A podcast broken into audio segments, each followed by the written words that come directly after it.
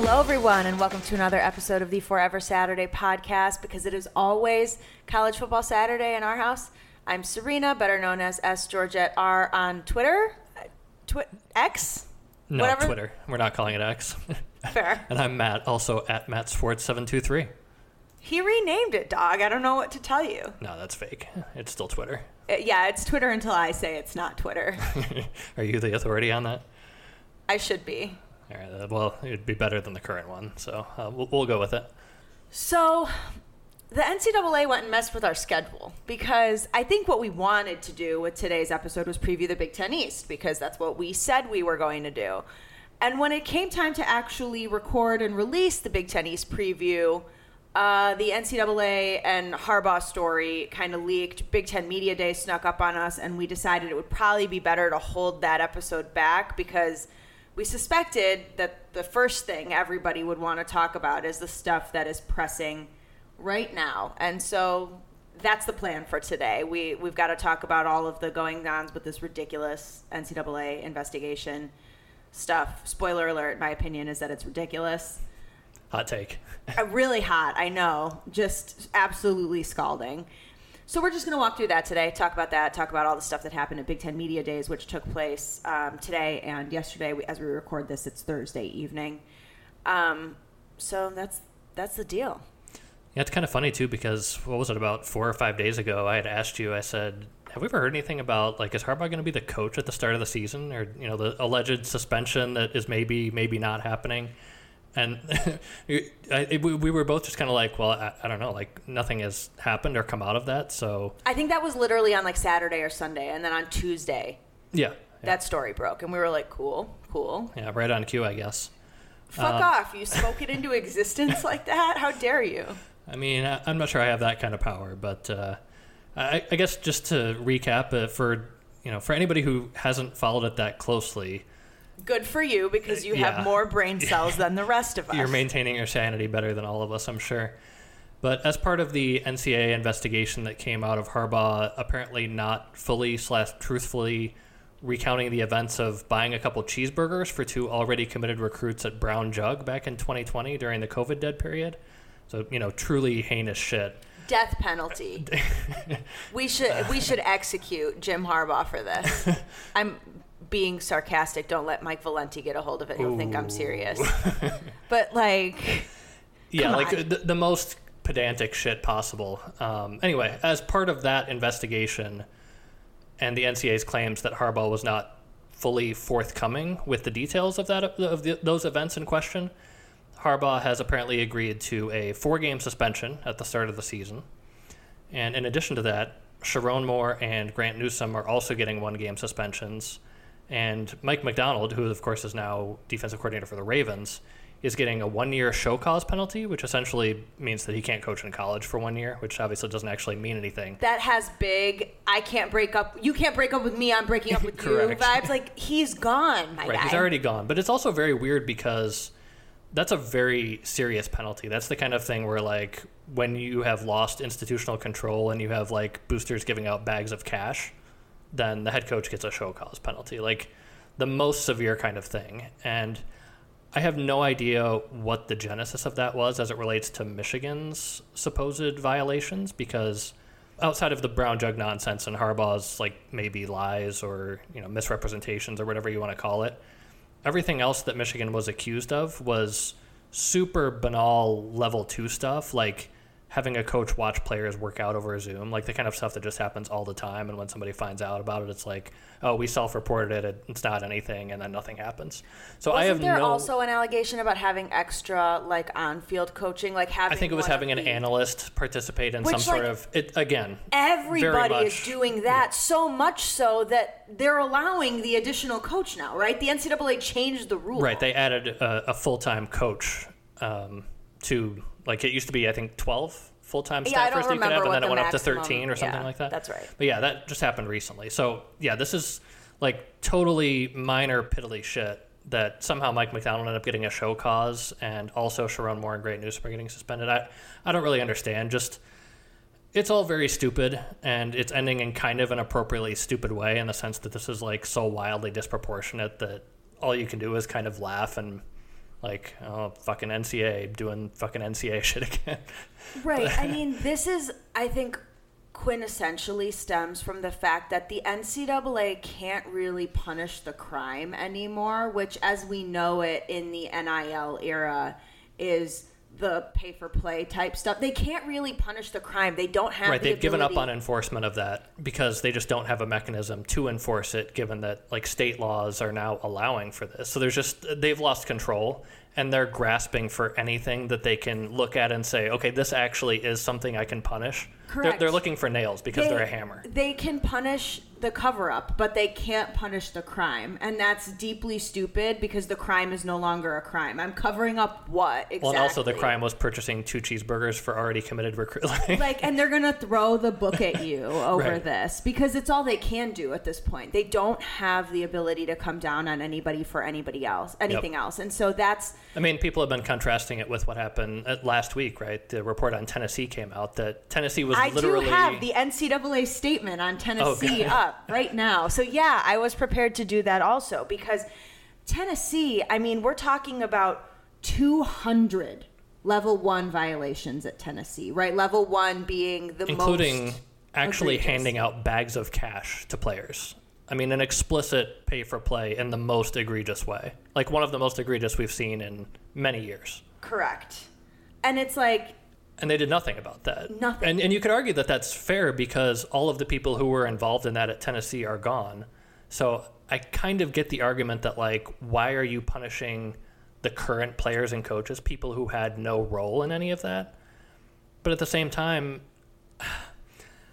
again, I just, it, I, I can't even try to reconcile what they're doing with Harbaugh relative to the current broader landscape with just like you said, it's it's systemized bag dropping that's happening right now with quote unquote NIL, and they can't enforce that at all. And so again, regardless of your feelings about that and what you think is fair as far as who does and doesn't get punished for some of those violations, the complete logical inconsistency, just thinking about it for even five seconds makes my brain melt. So I've given up on that, and yeah, I guess that's all I can really say about the the Harbaugh situation specifically. I mean, in fairness, I can't believe I'm saying this. In fairness to the NCAA, when you actually look at what they did to Tennessee, I don't think people are, are really talking about this because, of course, nobody who is currently at Tennessee is being suspended or punished for this because nobody who is currently at Tennessee was involved. This was Josh Heupel's Tennessee. It wasn't Right. Uh, present day Tennessee. Uh, Heupel's the coach now, but Or, you mean me. it was uh, Jeremy Pruitt's Tennessee, It was Jeremy right Pruitt's before Tennessee. Heupel came Correct. in? Yeah. Before Heupel. And there are actual punishments in the form of like scholarship restrictions. It's fair, yes. There are. There I mean,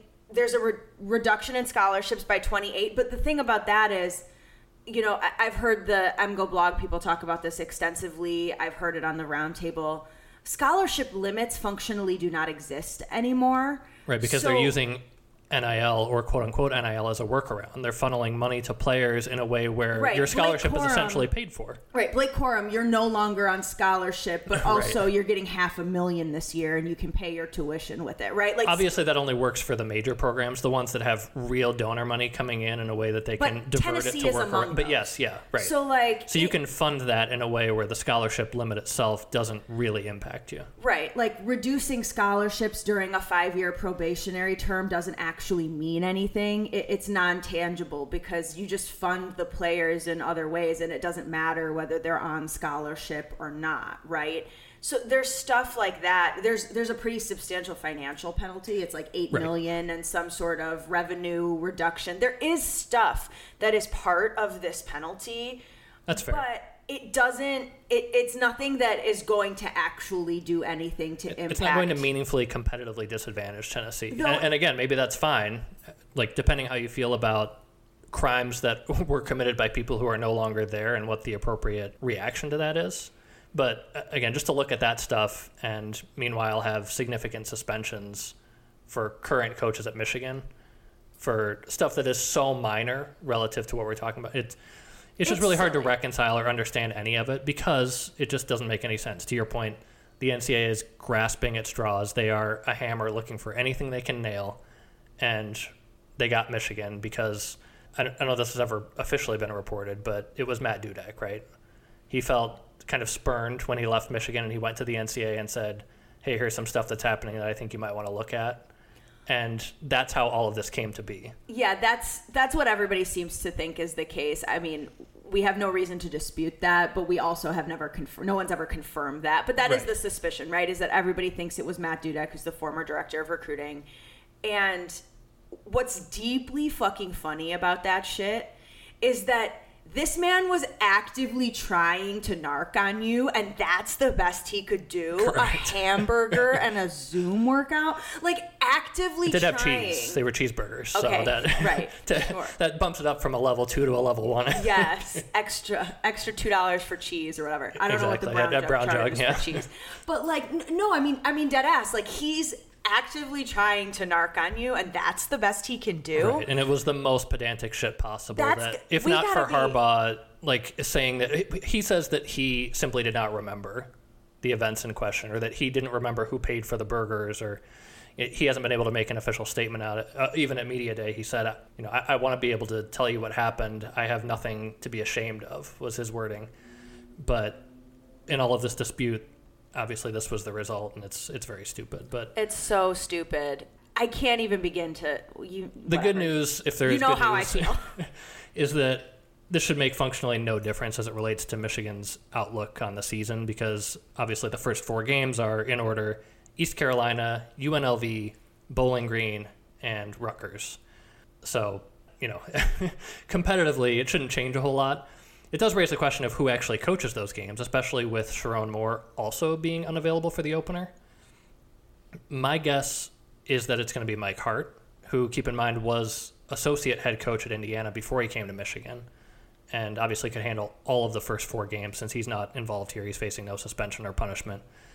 And to me, that feels worthwhile just for continuity purposes and to kind of help ease the transition too for Sherrone Moore since he's going to be taking over full time play calling duties for the first time. So it seems to me that like if I were making that decision, I'd probably go with Mike Hart and just let him be in charge for four games and manage it that way. I could also see maybe Hart gets one game and then Sherrone Moore comes back and and serves as acting head coach for, for three games, or you know maybe they rotate people in somehow because Harbaugh said more than once this offseason, I have like three, four plus future head coaches on my staff, and I think we know most of the guys who he's referring to. So you know maybe he gives each guy one game. That seems like kind of an odd way to do it, like in terms of a a program management thing, but. Harbaugh's a weird guy, so like I, I don't know what he's gonna do. Like I said, if it were up to me, I would put Hart in charge and let him handle all of the first four games, and let Sherrone Moore focus on play calling and kind of getting into that full OC role. That's just my take, but uh, what do you think? I've seen it suggested that Harbaugh won't actually be suspended, as in, like, he can't participate in team activities for the week leading up to the game. It's that literally on Saturday, he is, that's the only day that he is impacted, right? yeah, On that's Saturday. right. I don't think the NCAA has any authority over what how Harbaugh is involved in practices or other team activities. It's only that he can't be coaching the games. So Which, like, that's so, that makes it even more stupid, honestly. yeah, because it's like okay he gets to be there to help prepare the team to you know participate in the game planning to talk to him the night before to do walkthroughs to do whatever the fuck he wants. But like on saturday he's got to sit and watch the game from the box. That's Yep. what you're telling me. That's like it makes it even dumber honestly I wouldn't be honest. Harbaugh could hand it over to Hart. I do suspect that it'll be Hart for the first game at the very least. What he does after that, I think, is is up in the air. Does he say, okay, it's Sherrone Moore's time to take over, which I think is kind of the natural thought of, of who you would want. If Sherrone Moore was available for all Yes. four games, I think it was it'd be no brainer that it's going to be him. he seems to be the guy who is most in kind of an assistant head coach role, or is like most on the cusp of moving into that sort of position, like maybe next year. Well, We'll right. I mean, people were talking about him with the Northwestern opening Right. immediately, Yeah, right? And so, you know, he seems to be the person who is the most ready by everybody's account, not just Harbaugh's, because if he's being speculated about in the media, it means that there's kind of a consensus developing around Sure. Sherrone Moore's qualifications for a role like this. But I think the fact that Moore is going to be unavailable for one of those games as well makes it a little more interesting than it would be otherwise to discuss. It wouldn't surprise me if, at all if Harbaugh was just like, "We're going to draw names out of a hat. All of you can do this. Jay can do this, right? I mean, I think he thinks Jay could call a game against East Carolina, you know, and and and I don't know what he'll do. He's bizarre. He Yep. could treat it exactly the same way he did with JJ and Cade at the beginning of last year, which was the strangest thing. You get this game, you get that game. We'll see who's better. I could see him doing that with his assistants too. He's weird, as we know. Correct. So that's something. I want to circle back for just a half second, though, to Tennessee. Mm-hmm. Because I was thinking about something. They did impose a financial penalty on Tennessee, right?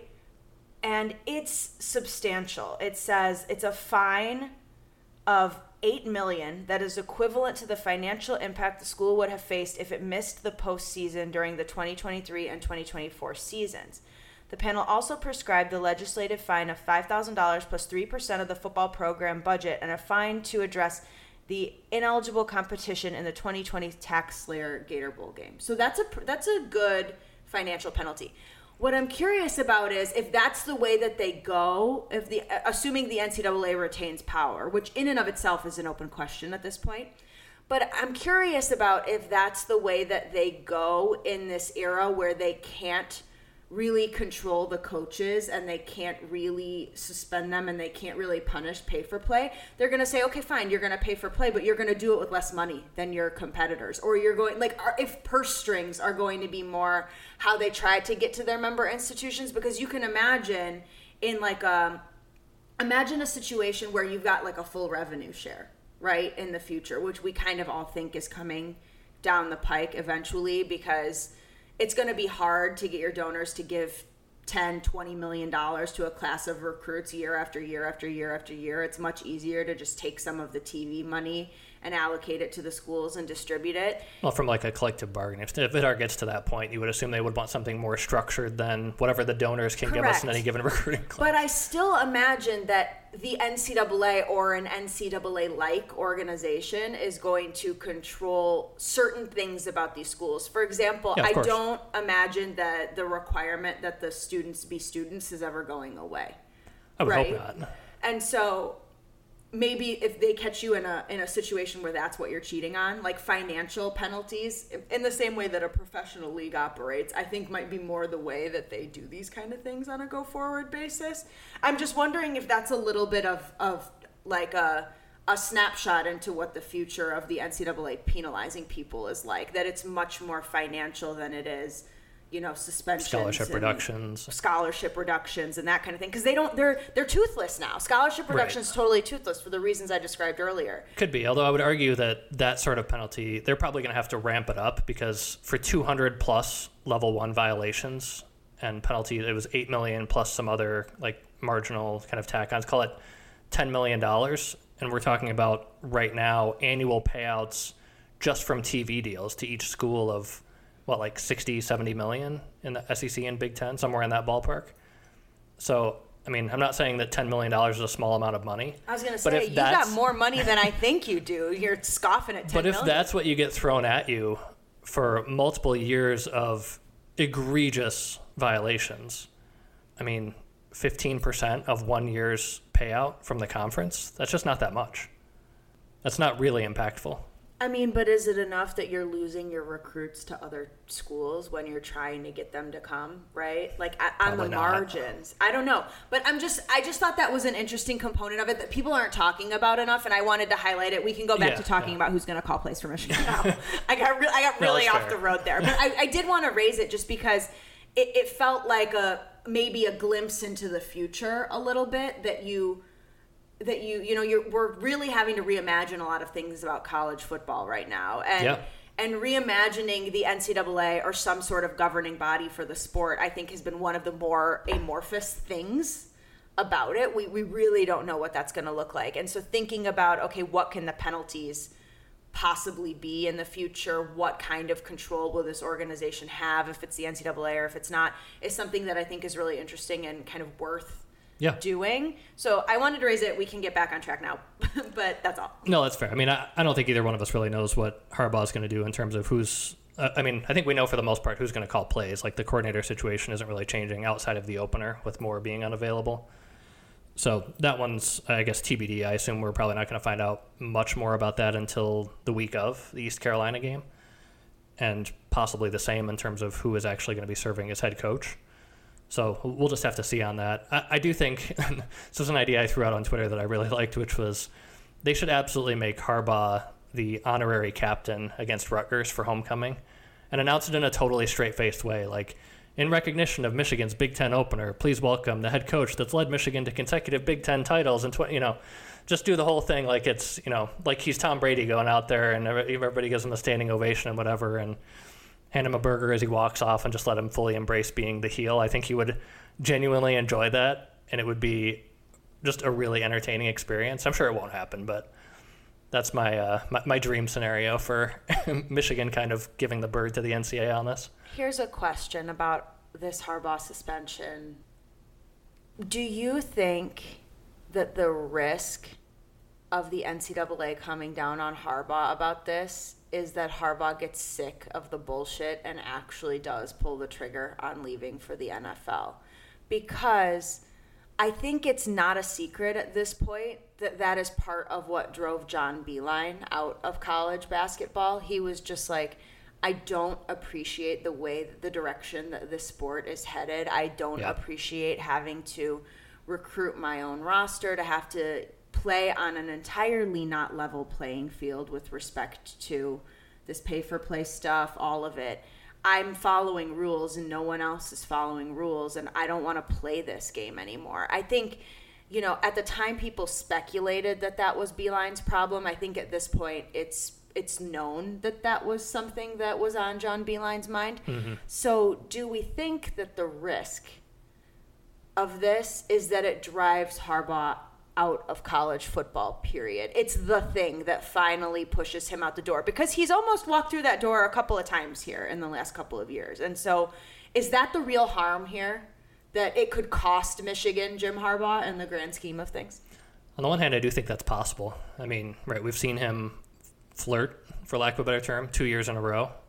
And he does seem to have that needle in his brain of like, I never won the Super Bowl, and that's the thing that's that's out there for me and I would think that anything from a college coaching standpoint that makes coaching Michigan or coaching college football in general less desirable only adds weight to that side of the scale.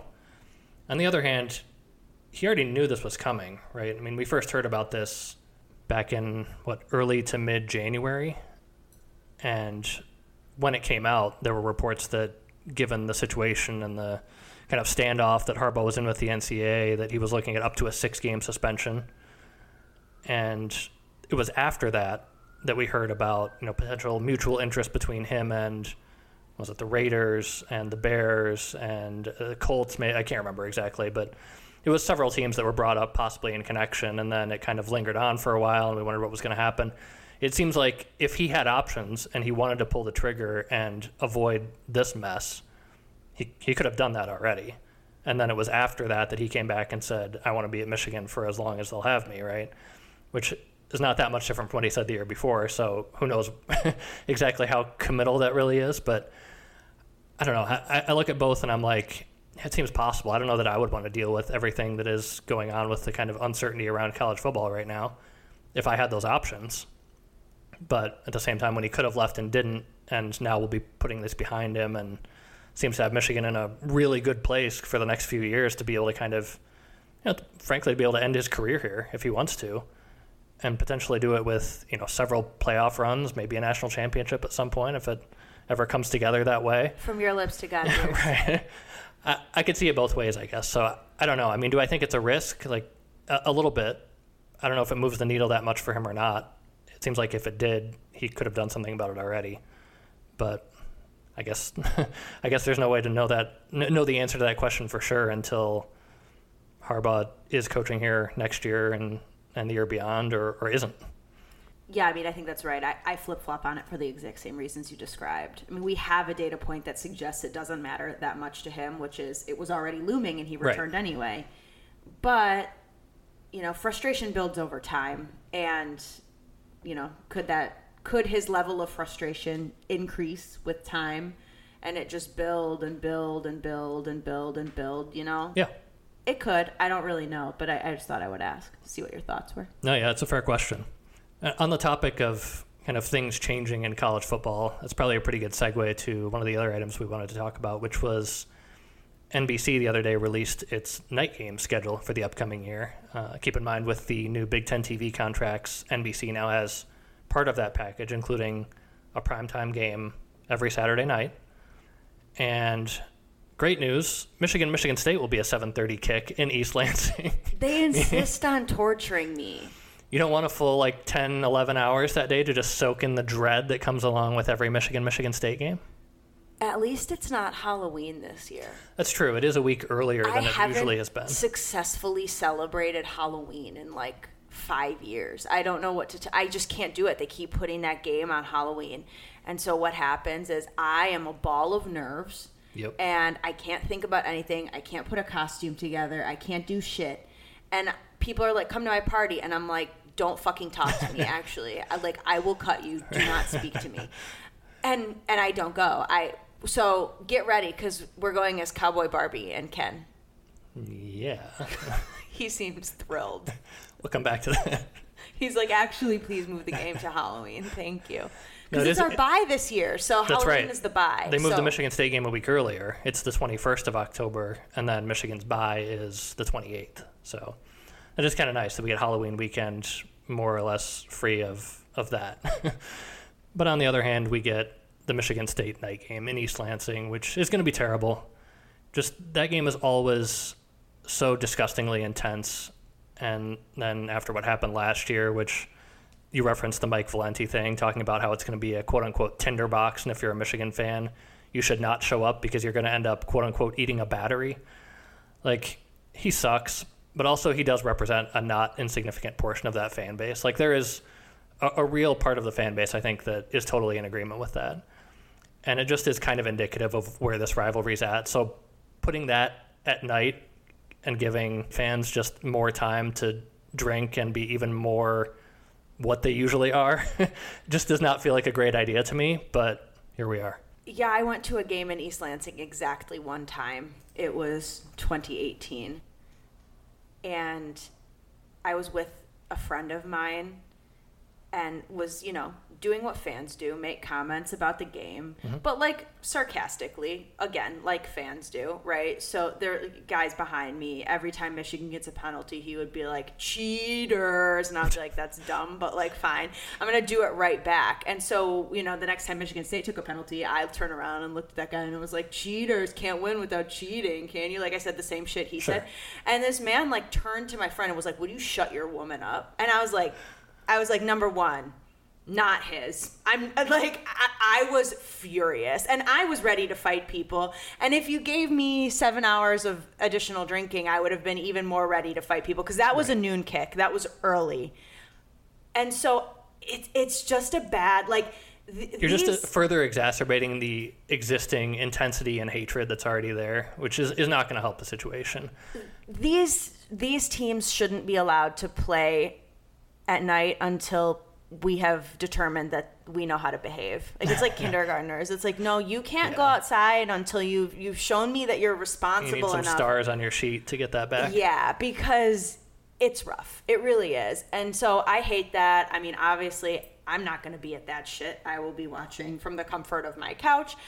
But like I don't love it. We knew it was coming probably just given the timing and how big of a draw it is and mid to late October, it's kind of peak night game time. Like we knew That's the thing is it's going to be one of the biggest like most watched games on the Big Ten schedule most years. I mean, after Michigan, Ohio State, which is obviously the top of the list, and we're going to talk about more about that in a second.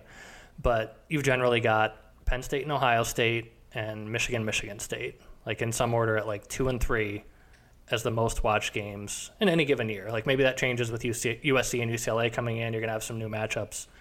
But as it stands right now, that's going to be one of the bigger draws on the calendar.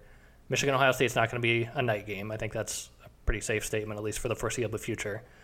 So if you're talking about, unless they move it to September like Ryan Day wants. yeah, um, like unless that game ends up in a totally different situation, whether that's earlier in the year or, or whatever, like Michigan, Michigan State is going to be one of the, the premier draws for a possible night game. So I think this is something that we're probably going to have to come to grips with.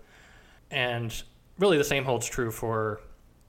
We've only mentioned the Michigan State game, but Michigan's also getting another home night game we already knew about the Bowling Green game, right? In the non-conference, that was going to be a night game already. But NBC added Purdue at Michigan on November 4th as another night game.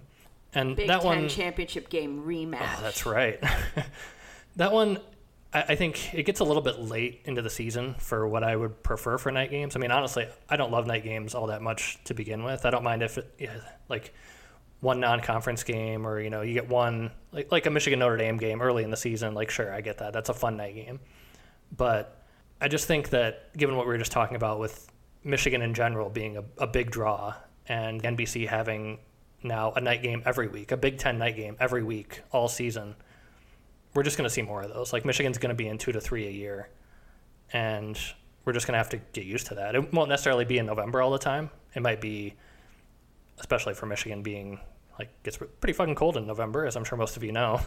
like I, I, would assume that USC and UCLA are going to take some of those slots, and they'll probably try to make it a little bit more balanced out weather-wise. Maybe you get like Michigan and Penn State, they try to shift earlier in the year for the night games they choose, and the California schools or somebody further south. Whatever. But again, I think we're just going to have to get used to the reality that Michigan is going to be in more night games in general, whether it is into November or not and um, it's just kind of an is what it is situation with the TV contract being what it is now.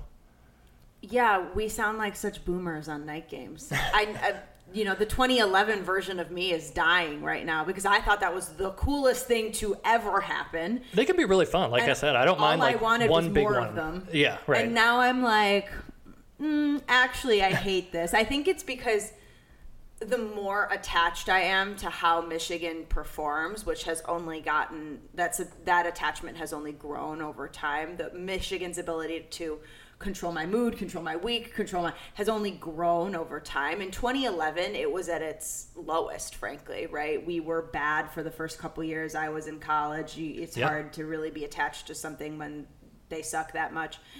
And then 2011 was like the year, right, for me that that started and so the as more time goes on and the more attached and more interested I, I feel like I am in the outcome of these games, the less I want to wait for them on Saturday morning. I want this shit over. I want to not be sweating it out for nine hours until this game kicks off. I don't want to have to hear people talk about it preview it at every halftime of every game that I'm watching all day long. I want it like yep. out, out, out of my system. And that's really my opposition to it. It's not like, oh, I'm tired and I don't want to drive. And it's not that. It's just I'm so anxious. Like yeah. it's it's because I'm mentally unstable. but it's like I'm so anxious that I don't want to wait. I, I just rip the band-aid off and and let me let me get back to being able to breathe normally yeah you know it's no like, it's totally the same for me i mean like i said i have no like conceptual objection to night games but it is that experience along with to some extent i think the first few years when we were getting you know these sporadic like a notre dame night game one year and a penn state night game another year it was sort of it was like one big fun spectacle. That was the one night game, and you, you could sort of plan around that and that experience. But now when it's Bowling Green and it's Purdue, it's like when it's a quarter of your season.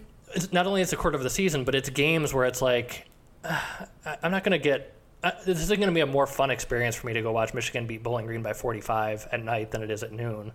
I'd rather just have the normal game day experience and not screw with all the you know getting out of the stadium at, at 11:30 at night and all the traffic and so part of it is the like like you said the the fact that we're just mentally ill as it relates to Michigan football and you want to you want to not have to wait around all day for it. Part of it is the fact that I think they're they're kind of degrading the experience in terms of the quality of the game and what you get out of it as a fan. So between those two things, I just you know, I, I, don't love it, but I'm also looking at it and being like, well, I, I just know that this is the way it's going to be for the, the near future, at least with the NBC contract. So might as well get used to it and, and figure out the, the best way to enjoy it as it is. Speaking of degrading the experience, Ryan Day was asked at Big Ten Media Day about the possibility of Michigan and Ohio State playing in back to back weeks, which I think we all agree that that to me does degrade the experience of the Michigan Ohio State game in some respects, which is why you and I have long on this podcast advocated for a Big Ten championship game setup in which the number one ranked team plays the top ranked team they have not yet beaten. Well, right. That's the thing is that I don't think he's wrong, right? What he said was that there needs to be a quote unquote long discussion that, quote, we should consider when we play it because you may end up playing in back to back weeks, which would be awkward. It would be awkward to get your ass handed to you That in back to back weeks. I'm not sure You're awkward right. is even. but no, Not I mean, it- awkward for me, dog. no, you're right though. It, it- that does significantly degrade the experience, and it degrades the experience of. I mean, if you're the Big Ten, you're by far most watched, most valuable, just generally biggest game on the schedule, and to set up this system where probably pretty regularly you're going to have a rematch of that game one week later. That that to me just feels like a, a terrible approach and. So I, I don't think Day is entirely wrong about that, but yes, your suggestion, what we talked about with not moving the game, not ruining that thing like your most valuable property, but instead just setting up a conference championship game where you mostly avoid or eliminate that possibility by having it be. I'm totally on board with that suggestion. that the top ranked team or the top team in the standings at the end of the regular season plays the next highest ranked or, or you know next best team in the standings that it hasn't yet beaten. So if you go back to last year, you look at 2022 as an example. Michigan's already beaten Ohio State. They've already beaten Penn State. You kind of go down the list, and I think you might have actually gotten to Purdue. I think it would have been Michigan Purdue. And if you've already beaten the number two, three, four, five teams in the conference, then that's fine. You've already earned that. All those teams had their shot at you, and they missed. So you don't get a rematch in the conference championship game. And that's just a like a really. It didn't take us that long to come up with that idea. Like this was not something where like I don't even think we came we up wrote with a that fucking idea. I read it on Twitter. There's no chance I came up with. That. I'm not that smart. Let's be real. Right, this isn't something that took like you know a fucking thesis to try Like- to figure out how you could come up with a better system. Kevin Warren or whoever replaced Kevin Warren, get a Twitter Tony and read Petitti, I the think his replies. name is. Okay, Right. because the ideas are in the replies. Also, the things that will melt your brain are in the replies. Well, but you gotta like put on the hazmat suit and find the gems that are in there. And this was one of them. I saw it on Twitter somewhere. I don't know who came up with it. Uh, But that's the thing is that you don't have to like you don't even have to be that creative here to get to something that would work so much better and would avoid the exact problem that Ohio State is now laying out, right? I mean, they're looking at this and saying this is our biggest game. We know this is Michigan's biggest game. We don't want to degrade this. And you are. I mean, So yeah. just fix it with a little bit of creativity in the way that you're structuring your conference championship game. There are a million different ways that you could do this, and instead they took the simplest route, the simplest, worst possible route of saying it's just going to be the top two teams in the standings, knowing full well that pretty regularly, at least based on the way it looks right now, peering into the crystal ball, it is going to be Michigan and Ohio State. Yeah, we've complained about this enough. We complained about it when they released the format for the Big Ten championship game. What I'm really here to complain about is that Ryan Day is a bitch baby. Because while it is perfectly okay for me to complain about this, it's not okay for you to complain about this. You, head football coach at The Ohio State University, are supposed to be like, We'll knock up with Michigan anytime. We don't care when that game is played. Well, and that's We're what was so funny is that's exactly what that's what Jim Harbaugh said. Right, That's he was what asked- my coach said today. Right. He was asked specifically about Ryan Day's comment at Media Day today because Ryan Day went yesterday, right? He went the first day and Harbaugh went the second day. And so he was asked about it. And his comment was, we'll play that whenever, which is just perfectly representative, I think, of kind of Jim Harbaugh and what he is and Ryan Day and what he is. Which, in your words, bitch baby, was that was that the terminology? Correct. Yeah. Okay. And uh, Mikey Sainristil actually said essentially the same thing. They, uh, he was asked a same general question. You know, there's been talk of Ohio State, Michigan, and with the new format, does that game need to be moved? And I believe his quote was, "We'll be ready to rock and roll at any time." See, and that it really is. It's so emblematic of the difference between these two coaches right now, which is, you know, for Ryan Day, frankly, it's mostly optics. It, it feels like he doesn't know how to talk to the people that are listening the closest to what he has to say, which is so bizarre. It's like he doesn't speak football fan. well, I think that's actually right. Like Ryan Day is a pretty smart guy. He's And it's- almost too smart. Yes, actually. it's almost like he doesn't have the like the football coach brain that's just football, football, football, football, football. Like most of these guys, they have only one mode, and it's football coach. And Ryan Day, I think, is actually a little bit smarter and a little bit more thoughtful than that. But that makes it come across in a way where it's like he doesn't get it, or he's he's soft, basically, is what it comes across as. And I mean, Right, you feel that a lot in the identity of that program. I don't know if that you know really truly soaks through, but maybe it does. I, Yeah, no, the the nuance isn't something you come to expect from football coaches when they're talking about football. Right. And so you're right. It's it's almost too reflective. It's almost too it's almost too thoughtful. It's too nuanced. And so as a result, people are like this guy doesn't know that what you're supposed to do is just be like rub some dirt in it and we'll go play. What was Harbaugh's quote about? Uh, I think it might have been about Cade McNamara actually, when he was asked by an Iowa reporter at media days about what it meant for JJ to have Cade McNamara as a mentor and kind of what Cade did for the program, and he was talking about Cade even having gotten hurt, gotten hurt in 2020. And, and kind of toughing it out and playing through that, like eking out that win against Rutgers, right? That really kind of turned out to be a huge turning point for the program. This is tragic. But he mentioned that, that Cade was playing through injury, and he said he's got that gravel in his gut, which is an extremely Harbaugh quote, but also it's it's football coach quote. Like that's how they think about things. And Ryan Day doesn't really. He just it's it's very yeah, it's very emblematic of kind of what the two programs are. That Ryan Day is thinking about like. Well, you know, you want both teams to get into the playoff, and he's probably looking at it from a lens of we've lost that game two years in a row, and we want to make sure we're still giving ourselves a chance to get in. And meanwhile, Michigan's going, we'll drop the gloves any fucking second. Let's go. you tell us the time and place, and we're there for a fucking fight. Right. And and that's really it. It's so funny because you know, we've talked about this at length, but the guy's lost like 3 games as Ohio State's head coach. He's unbelievable in terms of what he has managed to accomplish outside of, you know, these Michigan games and the game against Oregon, right? That they yeah, I mean, he's lost dropped- two conference games in three years. Right. Incredible run, actually. But he, I feel like he just needs like dumb guy media training. Like he needs someone that's like 35% dumber than him to tell him what to say. And I genuinely feel like he will come across better. Right. Because all they want is someone who has that attitude of like, just make it seem like you're equally tough and equally ready for a fight at any moment in time and you've won. It's over. But he doesn't do that and it's really funny. He, he just doesn't have the ability Yeah. to give the people what they want as far as the sound bites and the answers and the attitude.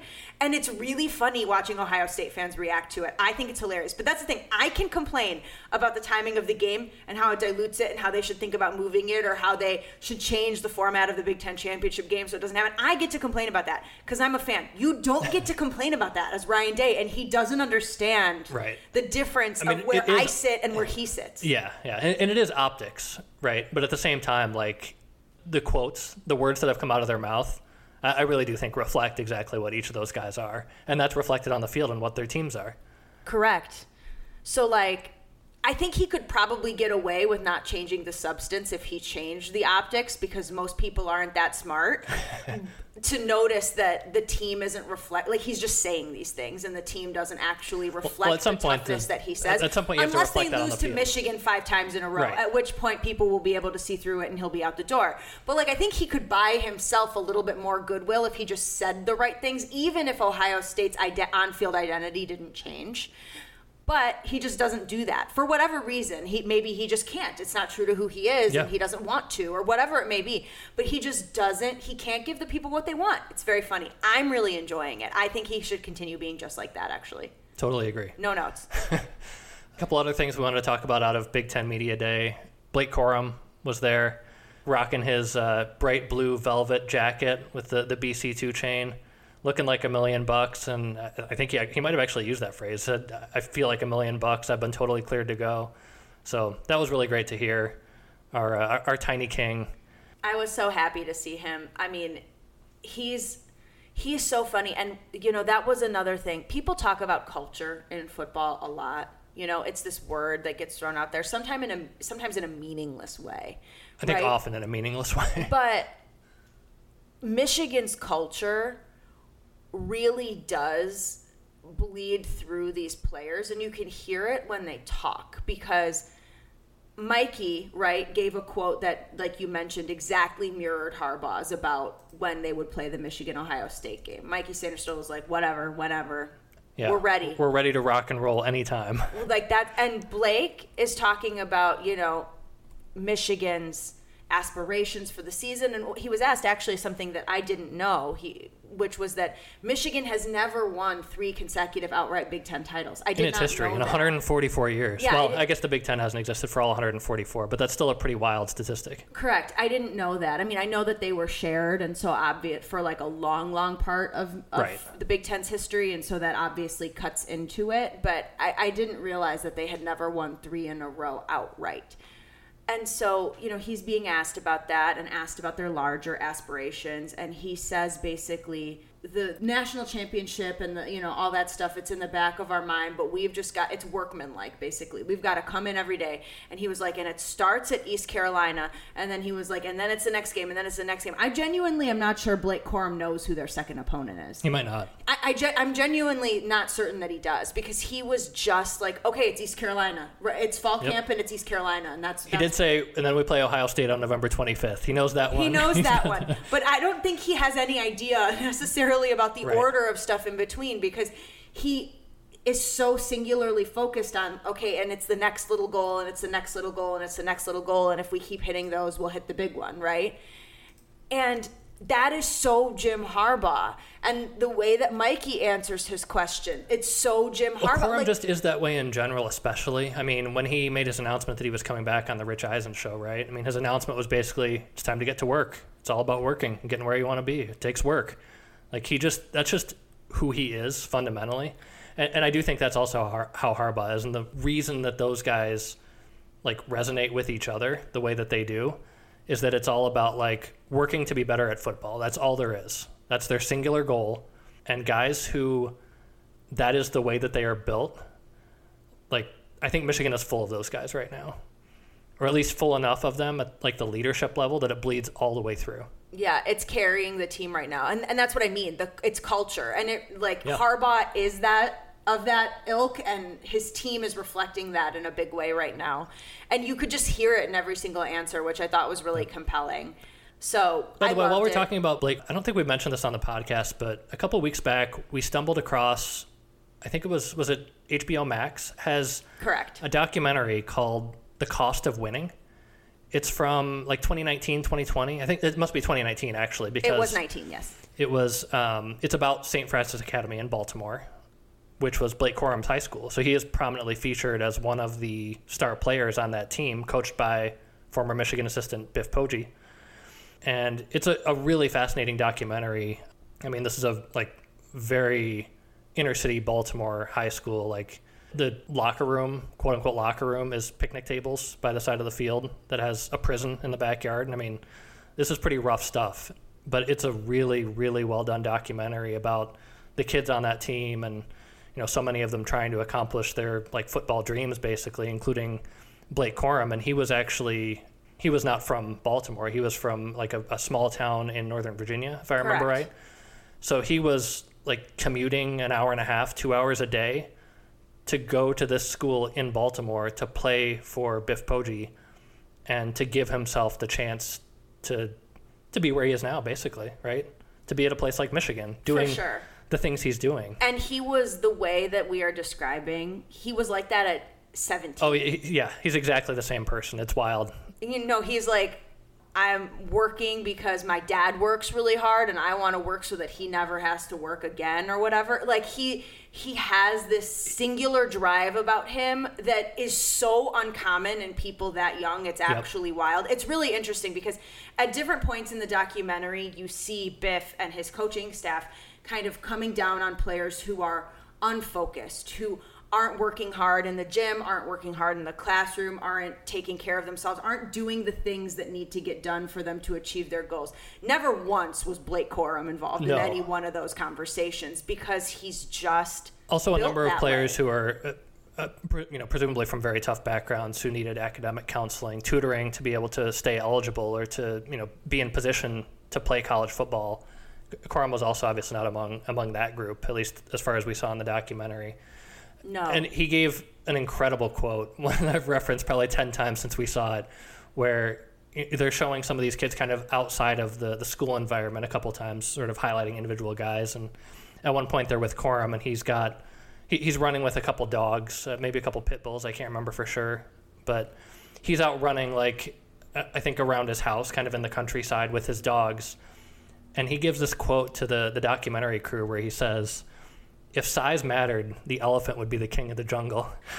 just, yeah, they were asking him specifically about the fact that he is small. Oh, right. right yeah. And yeah. You're kind of undersized. Crew. How do you how do you make it work? If size mattered, the elephant would be the king of the jungle. And God, it's just such a perfect Blake Corum quote. It's like, oh, this dude's perfect. We love him. Yeah. Now that we we finished with Blake Corum Power Hour, because I could tell I we know I love him. I've been calling him Tiny King for a year.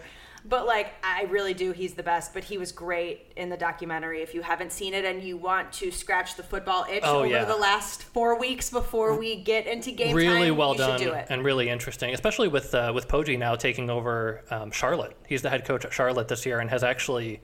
We were kind of looking up. I wonder what happened to some of these guys who were on his team, who were you know three, four star recruits and like half of those guys actually have transferred to Charlotte this year to play for him, which is going to be just really interesting, I think. To yeah, Nikhai Hill-Green's in it too. That's right. A little yeah. less prominently, but there were there were three guys. Uh, Savage, right? Osman Savage, yes. Yeah, was that, another Michigan recruit who didn't didn't last very long at Michigan, but he was on that team. Um, so yeah, it's really interesting. Definitely worth watching if, like you said, you want to scratch the football itch here for the next next few weeks. We've got 30 days left. 30 days, that's right. Until college football returns. So, not that we're counting. no, no, never. On the football topic, specifically football, uh, since that is what the show is about, Harbaugh did have a couple other it's comments that were kind of Blake more. it's like 30% about, about Blake Corum. but Harbaugh did have a couple other like more on-field specific comments that was actually a little bit more than I thought we were going to get out of media day since so much often just pure coach speak, you know, we're excited about the season, blah blah blah he called out Colston Loveland in a way that was really interesting, where he he got into this thing where you know Harbaugh does this, where he just names guys. He just gets into like, oh, we're excited about the offensive line, and then he lists like twelve guys, where it's like he just wants to recognize that guys are working hard, so he just starts naming guys, and then he says, and at tight end, and he says something like, I know I'm on camera, so I got to be careful here, but he says Colston Loveland I think the longer it takes him to realize how good he is, the better it's going to be for him. But the secret's out. He is really, really good. And the way that he like paused and thought about that and emphasized the really good was like, oh man, like Harbaugh is Harbaugh is excited about this guy. You just don't hear him like he praises guys. You know, he, he talked about JJ as a once in a generation talent and that he does everything that he has to do for the team and you know he talks about Corum the same way certainly. Like he obviously loves Corum and the work ethic and all of that. But you don't hear him often like especially for a guy coming off his freshman year just to call that out and put that kind of emphasis on it. Like he is excited about Colston Loveland. So that's something that uh, I don't know how much Michigan's going to throw the ball but whatever like the Michigan tight end equivalent is of Marvin Harrison numbers I'm I'm buying stock right now in Colston Loveland that's approximately 40% of Marvin Harrison's numbers, That's right? probably about right, yeah. Yeah. I mean, we looked and I think Jake Butt, his last two years, had something like 50 catches for 650 yards each year. It was pretty similar between his junior and senior years.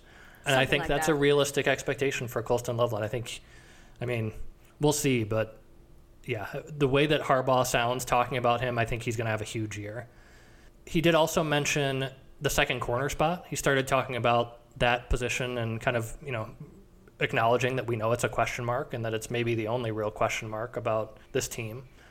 And he mentioned in this order Amorion Walker, Josh Wallace, Ja'Den McBurrows, and then he said, and, a few other guys, which kind of makes it sound like that's the sort of the depth chart, for lack of a better word. In continuing to talk about those guys and just, you know, seeing how that goes into camp, he mentioned that Mikey will be a starter and Will Johnson will be a starter. And then he said, so that third starter could be, you know, one of those other guys, or it could be at nickel, which I think kind of, again, acknowledges the reality that if that does look like a potential weakness or a problem, it could be Mikey moving over to the outside and playing there, and maybe it's one of the other like safety options, a, a Keon Sabb or somebody like that sliding into nickel. So I, I think they've got some options there. There wasn't really anything that we didn't know or expect between the names that he listed there or talking about the possibility of playing Mikey there if needed. But it was interesting, I thought, to, to hear him acknowledge it and to hear him list Amorion Walker first. It kind of sounds like that's maybe still the guy they, they think will or at least want to win that starting job. Um, so that was something, maybe. and that was pretty much it. I mean, otherwise, like I said, it was mostly coach speak. It was kind of the standard stuff. He didn't really give a, a response about the NCAA uh, investigation other than to say that nothing to be ashamed of and eventually it'll all come out, et cetera, et cetera. But um, I, that was pretty much it from a, a Harbaugh or, or, Michigan point of view. There, there, were obviously a couple other things that were kind of fun slash interesting from other coaches. Mel Tucker, you, you particularly enjoyed this one, I think.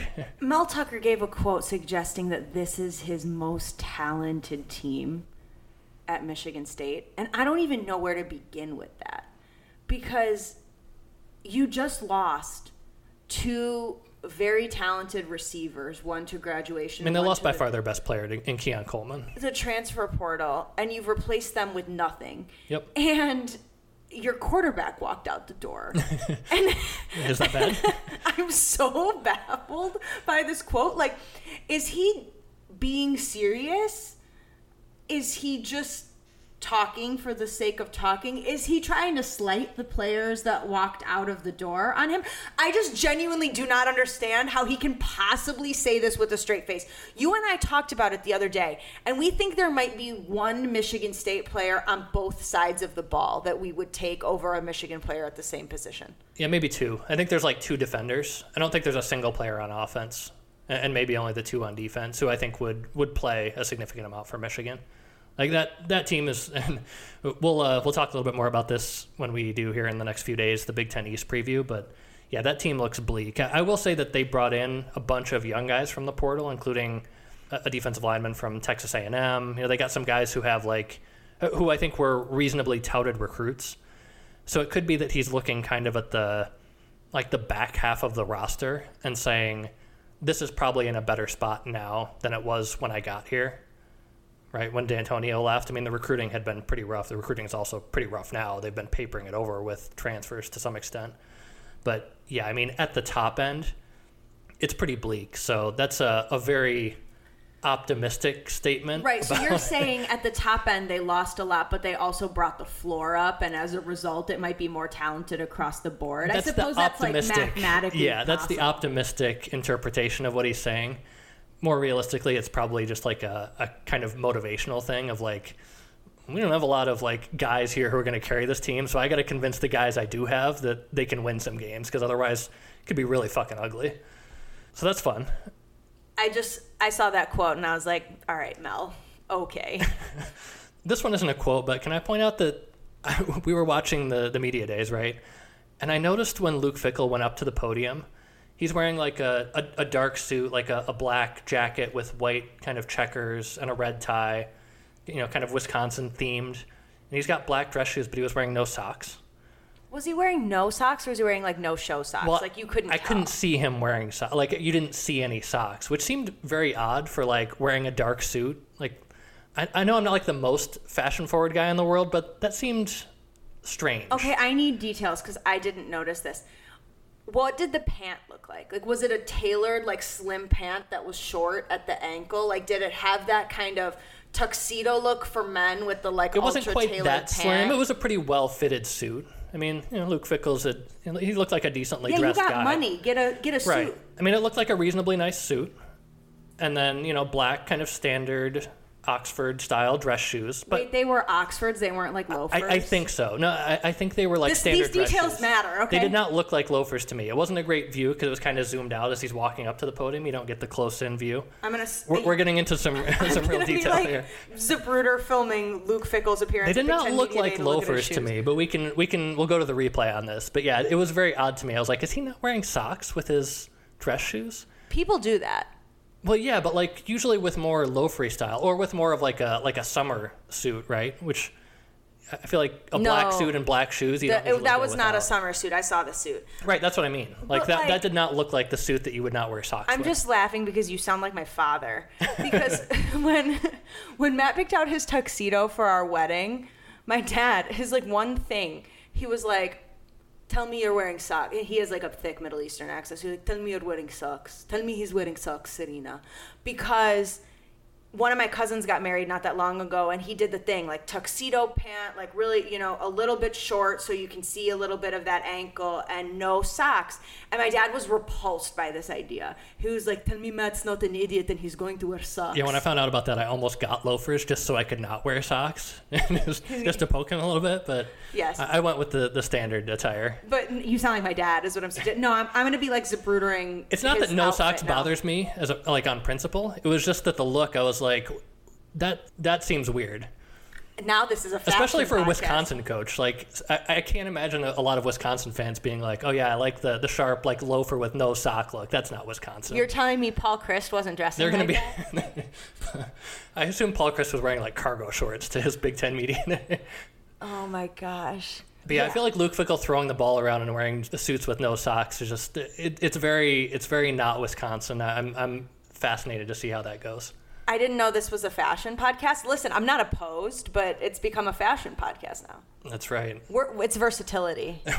we, we cover lots of ground. And I think that that covers most of what we wanted to talk about from Big Ten Media Day. I did want to make one. Uh, c- can I make my like New York Times correction here at the end of this article? Oh my God, please. This has been bothering him for like a week and a half. And since he realized he messed it up, he has not shut up about it. So, yeah, please make your correction. Well, I don't want to come across like a non-ball knower. That's just embarrassing. that would be embarrassing. So Couldn't- when we couldn't did the Big the Big Ten West preview last week, and we were talking about Iowa, I mentioned Tyler Goodson at running back, but this is just my brain going bad because I'm old, and I got the names mixed up because Tyler Goodson was the starter at the beginning of last year, and then around mid-season, a little before mid-season, he got more or less replaced by freshman Kaleb Johnson, which is who I was thinking of, and. uh, Johnson was really good in the second half of the year. He had, I think, about 500 yards in the last six games ended up having a, actually a pretty good statistical season for not really playing much until three, four games in. So that was kind of part of my logic for picking Iowa was just thinking about progression there, him going from freshman to sophomore and having maybe a little bit of support from a passing game that Iowa's never had before. So anyway, I don't completely regret my Iowa pick and just wanted to jump back and make sure that uh, the people realized I, I do know who the players are. you are a ball knower. I'm honestly impressed we can now name four offensive players on Iowa because that's more than I thought they had, frankly. so I'm not going to get on your back for flip flopping running back names, but other folks might. And so we, we have to make it clear that, you know, this is a very well researched, very professional That's right. podcast of ball knowers. Extremely professional, always. Well, with that, if you're still here, thank you for listening. We will be back, and I think we're going to release them in short succession. I think we're going to record the Big Ten. Yeah, we had East the Big Ten East preview more or less ready to go, so it's just going to be a matter of in the next couple days here over the weekend getting this recorded and cleaned up, and, and we'll get it out. Yeah, so y'all, you went like a little bit over, a little bit over a week, a week and a half between them, and now you're going to get like two in five days. So we're making up for it. We're giving the people what they want. But with that, if you're still here, thank you for listening, and we'll see you back in just a few days. That's right. Go blue.